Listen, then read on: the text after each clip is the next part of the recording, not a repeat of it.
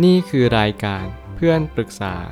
เป็นรายการที่จะนำประสบการณ์ต่างๆ มาเล่าเรื่องร้อยเรียงเรื่องราว ให้เกิดประโยชน์แก่ผู้ฟังครับ สวัสดีครับ ผมแอดมินเพจเพื่อนปรึกษาครับ วันนี้ผมอยากจะมาชวนคุยเรื่อง หนังสือ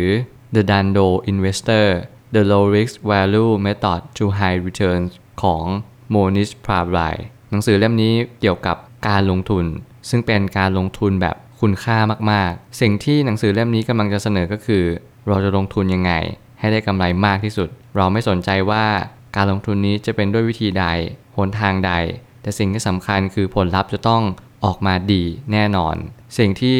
คนเขียนเน้นย้ำก็คือ การลงทุนแบบถ้าออกหัวฉันชนะ ถ้าออกก้อยก็เสียนิดเดียว สิ่งที่หนังสือเล่มนี้บอกก็คือ เราจะทำยังไงก็ตาม ให้เราลงทุนเนี่ยให้ได้ผลตอบแทนที่แน่นอนอย่างเดียว ซึ่งในความเป็นจริงแล้ว การที่เราลงทุนจะมีเหรอที่เราสามารถได้ผลตอบแทนที่แน่นอนร้อยเปอร์เซ็นต์ซึ่งมันก็เป็นไปไม่ได้ แต่ในความเป็นจริงแล้ว การกระทำแบบนั้นย่อมทำได้ ถ้าเราเรียนรู้จากเปอร์เซ็นต์ความเสี่ยงที่เราลงทุนไป เมื่อไหร่ก็ตามที่เราไม่สามารถที่จะตอบได้ว่า การลงทุนนี้มันมีเสี่ยงอะไรบ้าง นั่นแหละคือความเสี่ยงมากที่สุด เราจะต้องวิเคราะห์ให้ออกว่า สิ่งที่เราลงทุนไปไม่ว่าจะเป็นโรงแรม หุ้น รืออะไรก็ตาม มันมีความเสี่ยงมากน้อยเพียงใด เมื่อเรารู้อย่างนี้แล้ว สิ่งที่เราต้องทำต่อไปก็คือ ลงทุนให้หมดหน้าตัก เพราะว่าเรารู้อย่างชัดเจนแล้วว่า สิ่งที่เรารู้จำนวนเปอร์เซ็นต์เนี่ยมันมีโอกาสที่เราจะเสียเท่าไหร่ ได้เท่าไหร่ เราคำนวณอย่างดีเยี่ยมแล้วด้วยจากการที่เราวิเคราะห์อย่างยอดเยี่ยมเช่นเดียวกัน ผมไม่ตั้งคำถามขึ้นมาว่า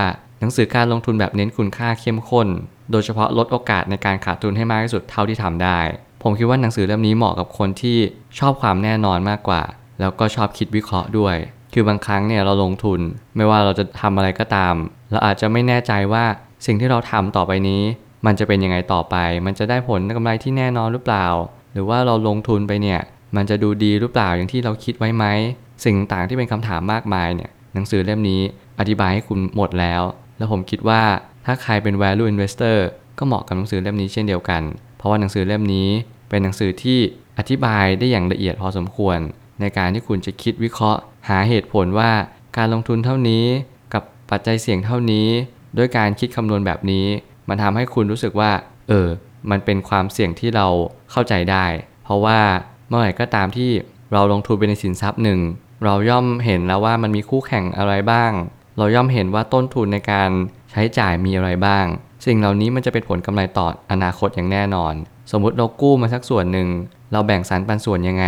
เราสามารถที่จะสร้างผลกำไรตอบแทนอีกกี่ปีข้างหน้า และเราสามารถที่จะมีอิสรภาพทางการเงินจริง ๆ หรือเปล่า สิ่งเหล่านี้เป็นสิ่งที่หนังสือเล่มนี้ก็อธิบายได้หมดทุกอย่างแล้ววลีเด็ดก็คือ ถ้าออกหัวฉันชนะ แต่ถ้าออกก้อยก็เสียนิดเดียว คือการลงทุนที่อยู่บนความเสี่ยงที่น้อยที่สุด เหมือนเมื่อไหร่ก็ตามที่คุณกำลังแทงบอลหรือว่าเล่นพนันก็ตาม ทุกครั้งก็จะมีออกหัวก้อยก็คือได้หรือเสีย แต่ในความเป็นจริงการลงทุนแบบดันโดเนี่ยเขาจะไม่มีการเสียเลย คือเสียเนี่ยก็เสียน้อยมากที่สุด คือแทบจะไม่เสียเลยก็ว่าได้ แต่ถ้าว่าได้ก็ได้เลย ได้อย่างเต็มเม็ดเต็มหน่วย ซึ่งสิ่งเหล่านี้มันเป็นสิ่งที่เน้นย้ำว่าการลงทุนแบบดันโดเนี่ยค่อนข้างที่จะระมัดระวังความเสี่ยงมากๆ เอาง่ายๆว่าลงทุนปุ๊บมีโอกาสได้มากกว่าเสีย เยอะเลย สิ่งที่ผมอยากจะแนะนำทุกคนก็คือ อยากให้ทุกคนเอาดันโดมาประกอบกับ การลงทุนทุกๆอย่าง คุณต้องมองความเสี่ยงเป็นอันดับแรก ก่อนที่มองผลกำไร ไม่ว่าคุณจะเป็นการกู้เงินมา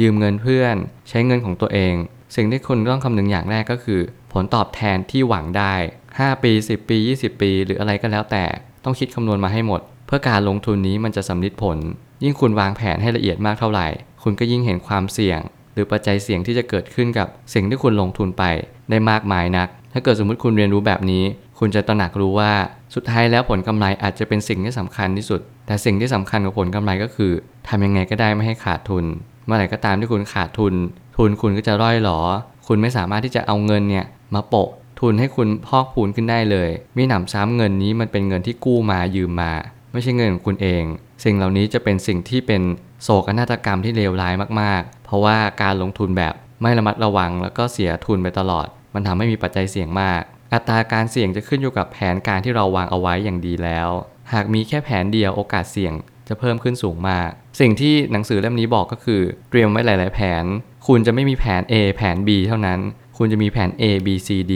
บางครั้งมี E F ด้วย คุณจะต้องมี 4-5 แผนขึ้นไป แล้วคุณก็คำนวณว่าการที่คุณเลือกแผนนี้เนี่ย มันมีอัตราการเสี่ยงมากน้อยเพียงใด คุณยอมรับความเสี่ยงได้เท่านี้หรือเปล่า ถ้าเกิดสมมติคุณยอมรับได้ ก็โอเค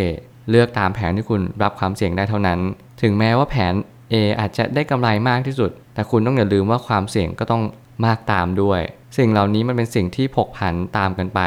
บางครั้งเราอาจจะต้องเลือกในสิ่งที่ปลอดภัยไว้ก่อน ก่อนที่เราจะเน้นผลกำไร เพราะเมื่อไหร่ก็ตามที่เราเลือกสิ่งที่ปลอดภัยไว้ก่อน มันทำให้เรารู้แล้วก็เข้าใจว่าสุดท้ายแล้วเรารักษาเงินต้นไว้ก่อนจะดีกว่า เราค่อยต่อยอดหรือทำผลกำไรต่อไปในอนาคตก็ได้ มันไม่ต้องรีบขนาดนั้น การทำธุรกิจที่ยังไม่มีใครเริ่มต้นทำเราจะได้เปรียบที่อัตราการแข่งขันที่ดีกว่า รวมถึงการลดต้นทุนให้มากที่สุด จะช่วยได้เยอะเช่นกัน สิ่งที่หนังสือเล่มนี้กำลังบอกก็คือ เขาเริ่มต้นทำโรงแรม แล้วโรงแรมเนี่ยเขาพยายามลดต้นทุนให้ต่ำที่สุด พยายามรักษาต้นทุน ให้อยู่ในระดับให้น้อยสุดเท่าที่น้อยได้ เพื่อแข่งขันกับโรงแรมอื่น แล้วการกระทำนี้ก็ประสบความสำเร็จ เพราะว่ายิ่งเราต้นทุนน้อย ค่าเช่ารายวันก็จะน้อยตามไปเช่นเดียวกัน ผลตามมาก็คือลูกค้าก็จะเข้ามาในโรงแรมมากขึ้น สิ่งเหล่านี้จะเป็นผลไซเคิลที่ดีมากๆ เพราะว่าจะมีกระแสเงินสดที่พอเพียงในการชำระหนี้ในแต่ละครั้ง ไม่ว่าจะเป็นชำระหนี้ในการที่กู้เงินมาชำระหนี้ค่าใช้จ่ายในโรงแรมนั้น สิ่งเหล่านี้ผมเชื่อว่ามันทำให้เราเข้าใจบางสิ่งที่เกี่ยวกับกระแสเงินสด เมื่อไหร่ก็ตามที่เราผลิตกระแสเงินสดได้ เมื่อนั้นเราจะสามารถเอาชำระหนี้ เอาไปออมเงิน เอาไปสะสม หรือเอาเป็นปันผลให้กับผู้ถือหุ้นในโรงแรมนั้นๆ ก็ได้ สุดท้ายนี้การตัดสินใจในการลงทุน จะต้องประกอบกับการที่เราตระหนักรู้อย่างดีแล้วว่า เราจะเสียเท่าไหร่และได้เท่าไหร่ ในระยะยาวเราสามารถรอดได้หรือไม่ ผมเชื่อว่าการลงทุนที่ดีที่สุด คุณจำเป็นต้องตระหนักรู้เรื่องแบบนี้ มันไม่ใช่ว่าคุณได้กำไร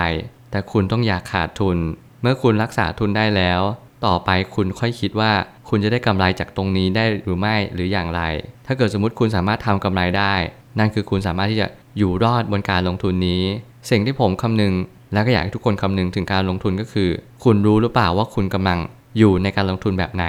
คุณมีอัตราการแข่งขันที่สูงหรือเปล่า ความเสี่ยงที่คุณได้รับจริงๆเนี่ยคืออะไร มันอาจจะไม่ใช่แค่การขาดทุน แต่มันอาจจะถึงการล้มละลายเลยก็ได้ บริษัทที่คุณเข้าลงทุน สินทรัพย์ที่คุณอยากที่จะมาลงทุนเนี่ยมันพอเหมาะกับสิ่งที่คุณมีความรู้แล้วหรือยังจงใช้ความรู้ที่มี แล้วก็เลือกสรรในสิ่งที่เราเหมาะ และที่เราเข้าใจมากที่สุดจะดีกว่า ผมเชื่อว่าทุกปัญหาย่อมมีทางออกเสมอขอบคุณครับ